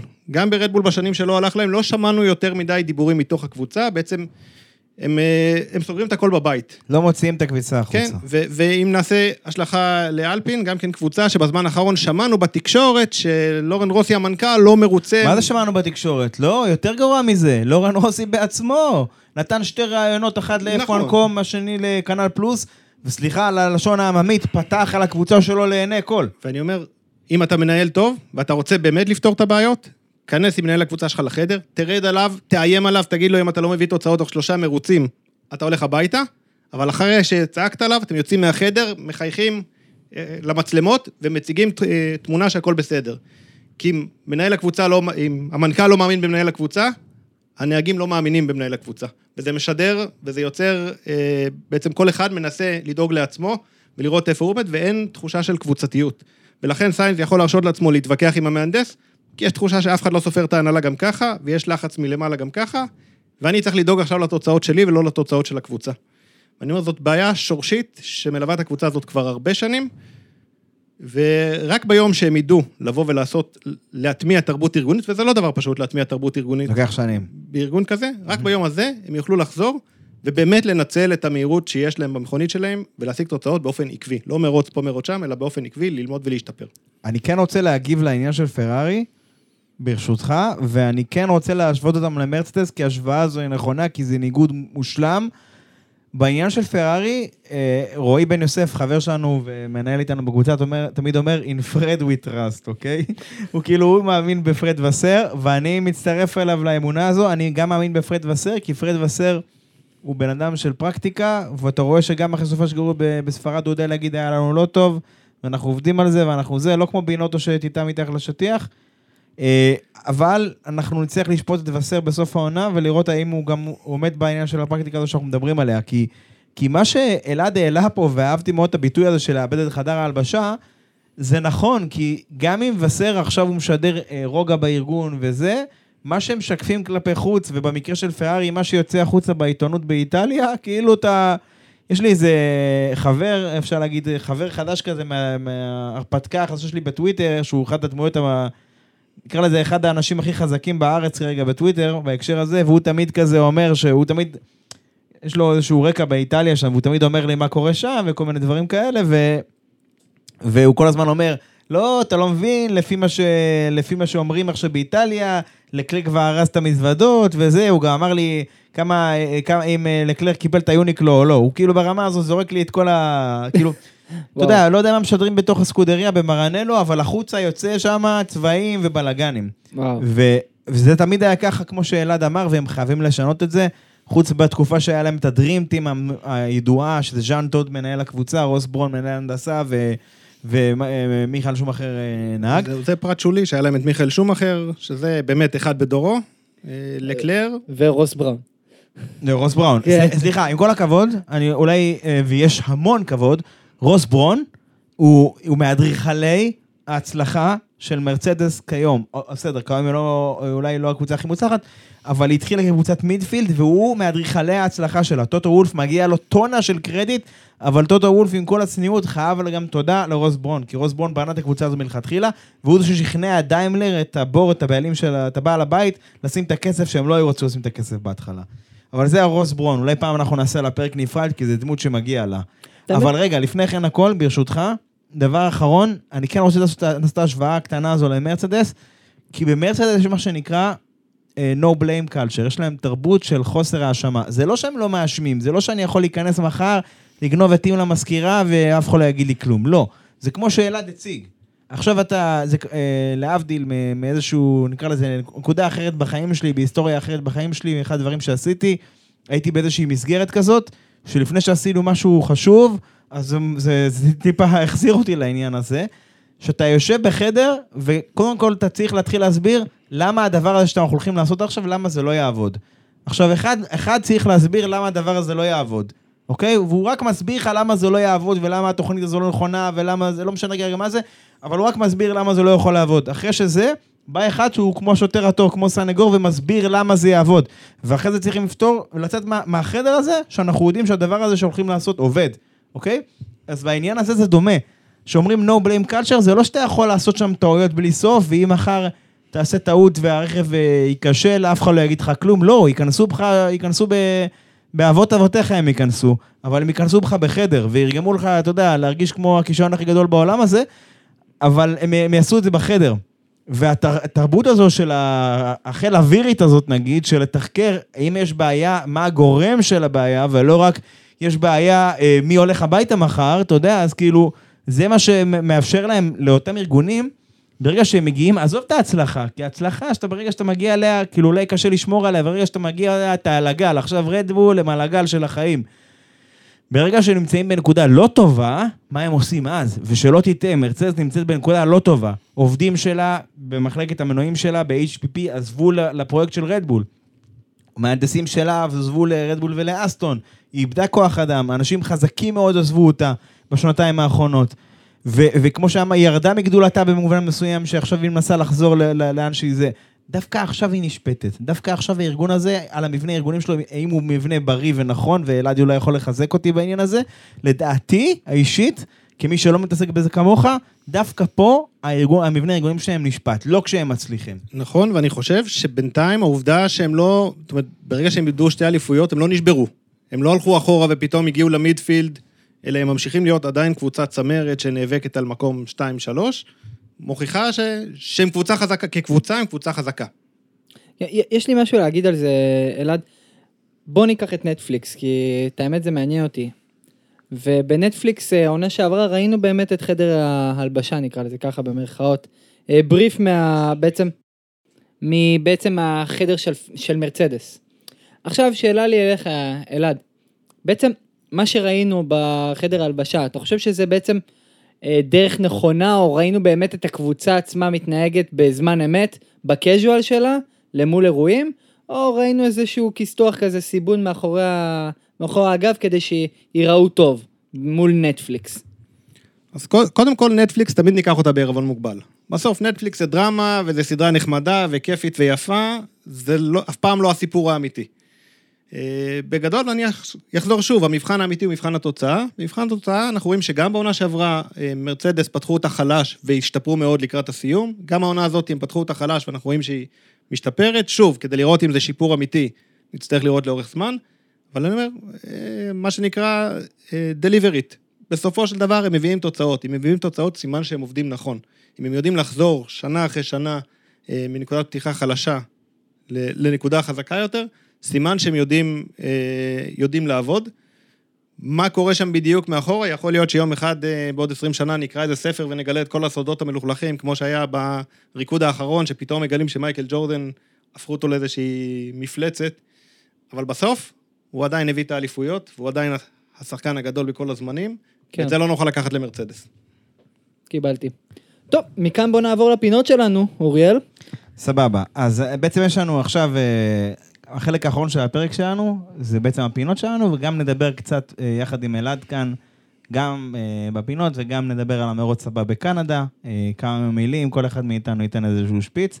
אז בעצם הפינה הראשונה שלנו היא בעצם post position, וזה הפינה שבה אנחנו אה, מרימים לכם, מחזירים לכם, כל דבר שכתבתם, תגובה, לא יודע מה, פוסט, דברים, SMS, אימוג'י, לא יודע מה, משהו שעשיתם שאנחנו אהבנו אותו, אנחנו אה, בעצם אה, מעלים אותו חזרה בפרק. בפייסבוק, תזכרו, ב- לעלות לפייסבוק. בפייסבוק, בטלגרם, איפה שאתם אנחנו לא עוברים בטלגרם, בטלגרם. לא, ה-300 הודעות ביום, אה, אוריאל, אני לא עומד בזה. לא עומד בזה, טוב, אנחנו אחרי זה נחזק אותך. קיצור, אה, אוקיי, אז הסיפור שלנו מתחיל בפוסט של בחורה שקוראים לה הדס דויטש, והיא בעצם, אה, היא החליטה שהיא עושה מסיבת פורמולה, או מסיבה בנושא פורמולה, והיא רוצה אה, שמות של קוקטיילים שקשורים לקבוצות והנהגים. אז קודם כל, אה, אם אתה עושה מסיבה כזו, אז עמית שאל פה למה לא הזמנת אותו. כן, אני אני מחכה להזמנה. אז כן, אז, אה, אז אה, הוא מחכה להזמנה, אני, אני לא אגיד, אני צנוע, אני, אני לא מחכה להזמנות. אבל- שלפחות- שלפחות תזמין את הטוסטר, בוא נתחיל ככה. כן, לפחות, כן. לא משנה. בקיצור, לפוסט של, של הדס, אה, אה, בעצם כל מיני אנשים הציעו שם תגובות מאוד מאוד מצחיקות, כל מיני דברים מצחיקים וזה, כל מיני שמות אה, הזויים, חלקם יצירתיים יותר, חלקם פחות, אבל דווקא הפעם פה אנחנו רוצים להתמקד בתגובה עצמה ולא בפוסט, כן, אוקיי? כן. ויש לנו תגובה של בחור שקוראים לו הדר ברזילי, והוא אחד האוהדים הגדולים של לואיס המילטון. אה, הוא כבר אה, סיפר לי שהשנה, טוב, אני לא אשרוף אותו, אבל השנה הוא נוסע לאחד המרוצים ב... בוא נגיד, אה, כרטיס שאתה יכול, שאני ואתה היינו רוצים להתחלף איתו. הוא הולך, ל... נראה, נראה לי הולך לאכול אה, עם אה, לואיס חומיס בשישי צהריים, אחי, לא יודע, משהו כזה. יאללה. ברמה הזאת, אז תהנה קודם כל. אז קודם כל הוא הציע כל מיני שמות באמת מופרעים לגמרי ל... קוקטיילים. לקוקטיילים. הוא, הוא טוען שיש לו גם מתכונים, אז אתה תשלח לי אותם אחר כך, ננסה, אל תנסו את זה בבית. בעצם תנסו את זה בבית, אבל אל תנהגו אחר כך, זה המסר. אה, אז ככה, איך אומרים, את המיטב ניתן לכם. אז קודם כל, מוחיטוטו. מוחיטוטו זה- מוחיטוטו זה מבריק, לקח. מבריק, זה כאילו, אני, אני אהבתי את זה, סילבר ארו זה חמוד, סב און דה ביץ', אני אהבתי את זה. סב on the beach. כאילו, אם אתה סב און דה ביץ', אז כאילו, אל תביא חד פעמי, כי זה סב בכל זאת, וזה, כל מיני דברים. בקיצור, אני לא יודע, אני לא יודע מה, דיברנו על זה שאולי יזמינו אותך, נראה לי שצריכים להזמין את הדר בתור ברמן, סלאש אורח. כבוד. למסיבה הזו, מה שזה לא יהיה. תזמינו את המסיבה, גם את הדר וגם את לואיס. זהו, כן, אולי עד אז הם כבר יהיו חבר'ה, כן. טוב, אה, השני, אני רוצה להגיד אה, שמנחם והדר אה, ולפיש, אני מקווה שאמרתי נכון את השם משפחה, אז הפתיעו מאוד, הם שלחו פוסט בפייסבוק של מבזק, אסטון מרטין אה, תיחקר על חריגה, חריגה בתקציב, כזה כהלצה לרדבול שנה שעברה, והם שמו כזה תמונה של מלא סלוטייפ, מלא סלוטייפ. כן, מי שלא מבין את ההקשר זה בגלל התאונה, ש- התאונה, הטעות של אלונסו בשבת, שהדביקו לו את הרצפה שם ב- באמצעי- ב- באמצעים ישראלים למדי, נגיד את זה בצורה עדינה. טוב, אה, אחרון חביב, אה, איך אומרים ככה, נכנס בעריכה בשנייה האחרונה של הפרק. וואו, כל כך. זה הידיד של הגריד, תומר אה, רום, ידידנו בגולה, נגיד ככה. אה, ו- ובעצם אה, תומר החליט, הוא, הוא ככה, הוא כחבר קבוצה, הוא אחד שיוזם ומגדיל ראש, וזה, תראה איך אני מרים לו, יאללה, הוא ישמע את זה, הוא יצחק. אבל כאילו, הוא אחד כזה שיוזם, והוא החליט, לא רק שהוא יעשה פינה, שגם מי ש... מי ש... אתה יודע, הפינה של תלונות, שים לב טוב, וכל דבר אחר, כאילו, אה, אנחנו בעצם, בעצם הפוסט ישמיד את עצמו, כמו ההודעה הזאת תשמיד את עצמה, אתה מכיר את זה? ישמיד את עצמו וירחיקו אותו לאלתר, ונעלה את הבית שלו באש, ולא יודע מה כבר. אז בעצם תומר הציע שאנחנו, ככה זה הצעת ייעול, שלישי גשדורים, וואי, אוקיי? כל וואי. מה שלא טוב לכם בפורמולה 1, זה המקום לפתוח על זה. פעם היה יותר טוב, כולם היום מגיעים מנטפליקס, צפית ב-F1 שבריקלו היה בשש, זה היום שלכם, חברים וחברות. שלישי גשדורים, אני שוק... אני לא יודע, עמית פה איתי, הוא גם איתי מנהל בקבוצה, אני צריך לשאול את שאר המנהלים מה הם חושבים על זה. אני רוצה להטיל על זה וטו, אנחנו רוצים להכניס את זה קבוע לקבוצה. נמאס לנו מהבכיינות, רוצים להתבכיין, יש אה, דלי עם הדמעות, אפשר למלא את הדלי הזה בדמעות, הדלי הזה רק בימי שלישי, ובלי אותיות קטנות, מה שנקרא. רק היום ורק בפייסבוק. משהו כזה, כן. טוב, אה, לפינה לפני האחרונה שלנו, בעצם לפני שאנחנו מדברים על קנדה, אנחנו רוצים אה, בעצם שוב לשלב את האורח שלנו, את אלעד, בפינה של הטוב, הרע והמכוער. ואלעד, בוא, בוא תתחיל. מה היה טוב בשבילך בסופו של זה? אז בואו נתחיל עם זה שהמרוץ הזה, קודם כל, המרוץ השני בעונה, שמסתיים, 20 מכוניות מזנקות, 20 מכוניות מסיימות, בלי סייפטי קאר, בלי DNF, בלי מרוץ. דגלים צהובים גם. כן. פשוט מרוץ שרץ, שמוכרע על אסטרטגיות ועל, אה, ועל מכוניות ולא על כל מיני דברים מסביב. אה, שזה תמיד משמח. בכלל, גם מונקו, גם ברצלונה הם שתי מרוצים שנתפסים כמרוצים משעממים, בדרך כלל הם גם משעממים, והשנה שניהם היו מרוצים מאוד מעניינים, היה מעניין מאוד לראות אה, את ה... קרו המון דברים על המסלול לאורך כל הדרך, גם אם היה ברור מי מנצח, אבל שער הגריד, היו המון שינויים, המון עקיפות, המון, אה, המון דברים שכמעט וקרו. זאת אומרת שחיכית, אולי יקרה משהו, ובאמת זה יחזיק לאורך כל המרוץ. מרוץ טוב.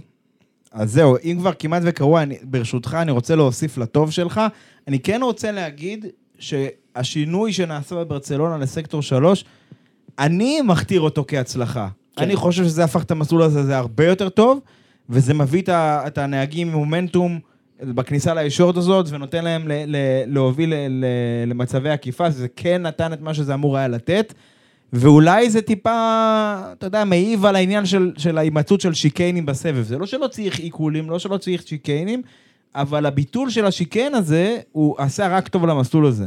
וכן צריך לחשוב על זה בתכנון של מסלולים עתידיים, שכן לתת להם, הרי בסופו של דבר המכוניות האלה, אותו מכוניות ground effect, איפה הן עובדות? איפה הן בשיא שלהן, אוקיי? בפניות מהירות. לא בפניות איטיות, לא בשיקיינים, בשיקיינים הם על גבול הג'יפ. למה? כי בשיקיינים, בפנייה מהירה שאין הרבה הצמדה, מכונית יחסית גבוהה, אז היא, היא מחליקה יותר, היא, זה לא, שם המכוניות הספציפיות, הדור הספציפי הזה לא במיטבו, אוקיי? אתה רוצה שהמכוניות האלה יהיו במיטבן, שנהגים יעקבו אחד אחרי השני ב-250 קמ"ש עם פניות מהירות, אוקיי? תן להם להילחם על זה תוך כדי. לטוב אני כן רוצה להוסיף, כי זה הצחיק את כולם, הקטע הזה של ראסל שעשה לכולנו כאילו, זה גשם או זיעה, אז כאילו, זה כאילו, אתה יודע, זה גם הדברים שחיכינו להם ולא באו, וכזה, אה, טוב, אולי יהיה לנו גשם, כי באמת ציפינו לגשם, וחבר'ה שהיו במסלול גם כתבו לי כזה בתחילת המרוץ, הנה יורד גשם בישורת, הנה יש טפטופים, ואמרנו, טוב, יבוא הגשם, לא גשם ולא בטיח, זה זיעה, עבדו עלינו. אבל זה היה קטע חזק. טוב, בוא נמשיך לרע. טוב, הרע שלי מבחינתי, דיברנו גם הרבה, זה סיינס והתקשורת עם המהנדס. לטעמי זה הרע, ואני חושב שהוא חוטא בזה, וחבל. מה אתה חושב, אלעד? אה, אני, הרע שלי, הזכרתי את זה מקודם, היה העונש של יוקי, שפשוט קלקל לי, כבר באתי להרים לו, כבר תכננתי איזה פוסט אני כותב עליו ומפרגן לו, ופשוט הרסו את הכל. ממקום תשע הוא ירד למקום 12. חבל, כי אני חושב שבאמת יש לו עונה טובה ומרוץ טוב. אני, בא, בא לי להרים לו. אני רוצה גם להרים לגואניו ז'ו, כי לשניהם היה מרוץ טוב, אבל אני כן רוצה להגיד בהיבט של יוקי, שסליחה, אבל העונש הזה היה מיותר. כי קרה בדיוק אותו הדבר בהקפה ראשונה בין אה, ורסטאפן לסיינס, סבבה. הקפה ראשונה, הם לוקחים את זה בחשבון, אני מסכים, אבל כאילו, איזה חוסר אחידות. כאילו, אם מצד אחד זה תקרית מרוצים, איך פה זה כאילו עונש, אתה מבין? זאת אומרת, נכון, אם עכשיו אנחנו נפתח את האונבורד של ג'ו ואת האונבורד של יוקי, יכול להיות שיוקי היה קרוב מדי וזה, אבל בסופו של דבר, ג'ו, מה שהוא בחר לעשות זה לצאת לנתיב מילוט ולחזור. הוא לא נדחק באופן פעיל, יכול להיות שהוא נדחק, אבל הוא יכל להישאר, הוא היה לו זכאות להישאר על הקו שלו. כן. וזו תקרית מרוצים קלאסית, אוקיי? הוא לא גרם לו, לא זרק אותו לחצץ, הוא לא עשה לו שום דבר. זו תקרית מרוצים קלאסית, והעונש פה היה מיותר. פשוט היו צריכים לגמור את זה כתקרית מרוצים ולהתקדם. בשביל זה, זה בשבילי יותר המכוער מאשר הרע, אבל לא משנה. מה המכוער שלכם? אלעד, עמית, מי שיש לו, שיזרוק פשוט. טוב, אה, אני חושב שהמכוער שלי, אה, לטעמי, אוקיי? זה, זה יהיה מצחיק, אבל כאילו לטעמי המכוער שלי זה פרארי. אה, אם, אם לא הבנתם את זה עד עכשיו. קונצנזוס. אני עוצר אותך פה, קונצנזוס. לא, אני מצטער, כאילו דיברנו על זה, אמרנו שאנחנו חושבים ש... שהם לא... שזה רק מידע, אפשר להגיד גם בהקשר שלהם, אבל אני איתך. כן, אין, אין, לי- מה להוסיף, כאילו, באמת דירוג גרוע, מרוץ על הפנים, אפשר לראות את זה אפילו מהרעיונות של אקלר, אחרי המרוץ, איך הוא מתאכזב ולא יודע מה לעשות עם עצמו.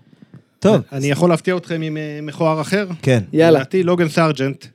לא, אה, שמה לוגן, לוגן- בעיה איתו. לוגן סארג'נט, הצמידו לו כבר אקדח לרקה, ואמרו לו, חמוד, הכיסא שלך בוער. זה לא אקדח על הרקה, זה רולטה רוסית, כבר ירו כמה פעמים. עשו- עוד עשו רגע אותו דבר. לדה פריס, כן. הצמידו לו אקדח לרקה, ובאמת בשני המרוצים האחרונים אנחנו רואים איזשהו שיפור. כן. אה, פיאסטרי, גם כן rookie, מראה יכולות נהיגה יפות. כן. גם כן לא סיים בנקודות, אבל היה לו מרוץ לא רע. בסארג'נט, עוד לא הגיע לעונה, אז נכון, הוא רוקי, אנחנו לא מצפים שהוא אה, יריב על נקודות, אבל מקום 20, אה, פעם שנייה כבר העונה שהוא מסיים 20 מ-20, הוא פשוט לא שם, הוא לא נמצא במאבקים. 20, עזוב אה, 20, הוא אני- לא- אני כן איתך בקטע של הוא התוצאות, לא אבל אני רוצה להגיד הוא משהו לא אחר. מראה ניצוצות. אני רוצה להגיד משהו אחר, נכון, הוא לא מראה ניצוצות, אבל אני רוצה להגיד משהו אחר בעניין הזה. כאילו, כל הזמן דיברנו על הקטע הזה גם בקבוצה, של האם חודשי החסד האלה, האם התקופה הזו התקצרה, פעם זה היה שנתיים, אחר כך שנה, עכשיו אחרי שניים שלושה מרוצים מתחילת העונה, הלו, אדוני, תתעורר, אתה פה באחד מ-20 קומות הכי נחשבים בעולם, מה אתה עושה? אז כאילו, כמו שהוא אומר, הוא קיבל אקדח, כיוונו לך אקדח לרקה כבר, כי הצמידו לך אקדח לרקה כבר, תעשה עם זה משהו. עכשיו, למה אני אומר את זה? כאילו, אנשים אומרים לי, מה?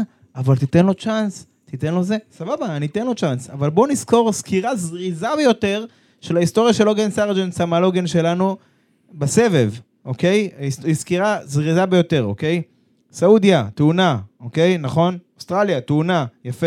מיאמי, תאונה. אני להמשיך? לא, לא. מספיק, מונאקו, מספיק. תאונה. ספרד, אתה יודע כבר מה מגיע. תאונה. הוא עולה לקבוצה הזאת, שגם ככה היא לא מהעשירות ביותר שיש. תקציב, הוא, הוא, אין לי, אין לי, אין לי, אין לי, לא יסולא בפאז, אין לי דרך לתאר כמה התקציב הזה יקר לקבוצות בעידן הגבלת התקציב. בשנה שעברה מיק שום אחר שרף את העדכונים של הקבוצה שלו בגלל התאונות היקרות שלו. כן. זו הסיבה שאס הביאו רק עדכון אחד משמעותי בהונגריה. באמת, כי היו צריכים להשקיע כסף בלבנות כל פעם את השלדה. לא. לא משנה, סליחה, לענייננו. קנדה, יש לי עוד משהו אחד, האמת, להגיד במכוער, כי הזכרתם לי. את האמת, מי שסיים מקום 20 זה בוטס. והוא הוא סיים מקום 20 כי פשוט, אס, אה, באמת, אלפא אה, רומאו פשוט שרפו את האסטרטגיה שלו. שרפו את האסטרטגיה שלו, לא, לא נתנו לו בכלל לנצל שום, שום stint, וזה היה פשוט נורא לראות את זה. ועצוב לי על בוטס, אם, את, אם שמעתם את הפרק שהוא עשה ב-F1 בפודקאסט שלהם, אפשר לשמוע שהוא ממש מאוכזב מה, מהקבוצה. הוא יודע שיש לו, לקבוצה הרבה מה להשתפר, הוא פשוט נהנה מהעונה שלו, נראה לי פשוט אה, נהנה לנהוג במכונית פורמולה 1, לא יותר מעבר. כן, נראה- לי שבוטס הוא יצא לפרישה מוקדמת, הוא פשוט עוד לא הצהיר על זה, זה כמו בצבא שיש לך חופשת שחרור, אז הוא השנה בחופשת שחרור שלו. אה, אני מקווה שהוא נהנה מ... אבל זה מה מהזמן. שמצחיק, אני, זה בקטע של בוטס, כאילו אין לו מודעות, כאילו אתה שואל אותו, כן, אני רואה את עצמי נוהג פה עוד כמה שנים, למה לא? אתה יודע, בסבבה כזה וזה. עכשיו, אין לי בעיה עם הגישה הלייטבק הזה, אני דווקא בעד, אבל כאילו... תשמע, אחי, אתה צריך כאילו, כשאתה אומר דבר כזה, אתה צריך שה, שהתוצאות שלך במסלול יהיו, אתה יודע, תואמות לדברים האלה, אתה מבין? אני מרגיש שהוא לא יצטרף לעונה. שוב, האלפה רומאו היא לא בדיוק איזה הברקה השנה, יש להם מכונית די גרועה, אני צריך להגיד את האמת, אבל כאילו עדיין, אתה... ג'ו גואניו נלחם על נקודות וזה, איפה רוח הלחימה? זה מה שחסר לי מוולטרי, זה הכל, ואני מקווה שהיא תגיע. טוב, אה, כבר לא נשמע לנו הרבה זמן, אבל קנדה, ברשותכם. שוב, מסלול רחוב, אוקיי? חזר, חוזרים לעניין הזה של מסלול רחובות, אבל זה לא איזה כביש ראשי שסוגרים, זה יותר כמו פארק לאומי, זה כמו שמישהו יסגור את הפארק הלאומי ברמת גן עם... אה, יעיף, את- אתה יודע מה, גם לא יעיף את הברווזים, שישאיר אותם, כי גם הם קופצים מדי פעם, למרות ששם זה לא ברווזים, זה סנאים, לא יודע איזה חיות יש להם שם, אבל גם הם קופצים למסלול שם. קיצור, אה, אה, אה, מסלול ז'יל וילנב, והוא בעצם סופר טכני, סופר מאתגר, קירות צמודים. יש שם קיר שמרוב שאנשים התרסקו בו, זכה לשם קיר האלופים, שזה הנקודה הכי טובה במסלול הזה.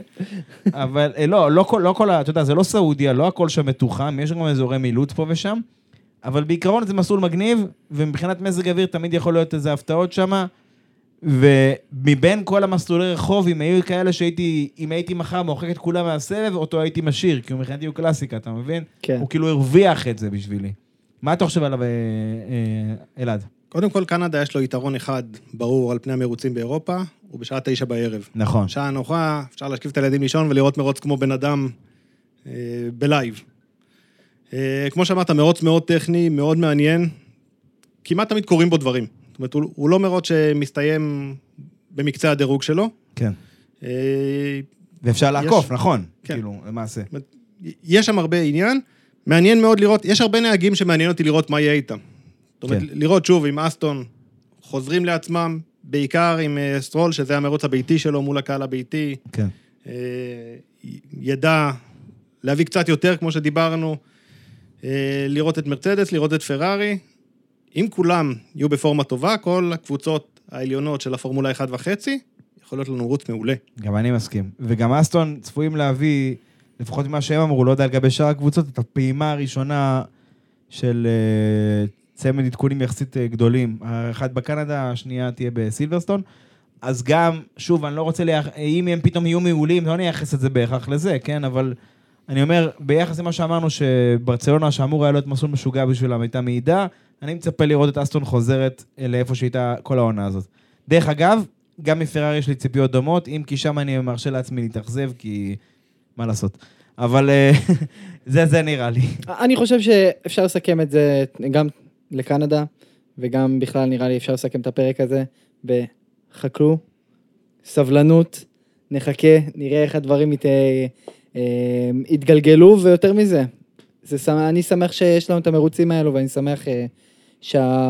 שפורמולה 1 וחצי לפחות פתוח, ויש לנו עוד אה, עניין שם. אז זהו, נראה לי עד לפעם הבאה. כן, אבל רגע, כל באמת נגיד תודה רבה לאלעד טישלר, האורח היקר שלנו, שהביא את הזווית שלו, הזווית המעניינת שלו, ואנחנו נהנינו. אני אומר, לי, לא יודע אם המאזינים ירגישו אותו דבר, אני בטוח שכן. זה, זה, יצאתי בשחצן, אבל לא נורא. לי היה שווה לחכות, מבחינתי. כן, זה היה הרבה זמן בווייטינג ליסט, וסוף סוף. קודם כל אני שמח להיות פה, כמו שאמרתי, אני...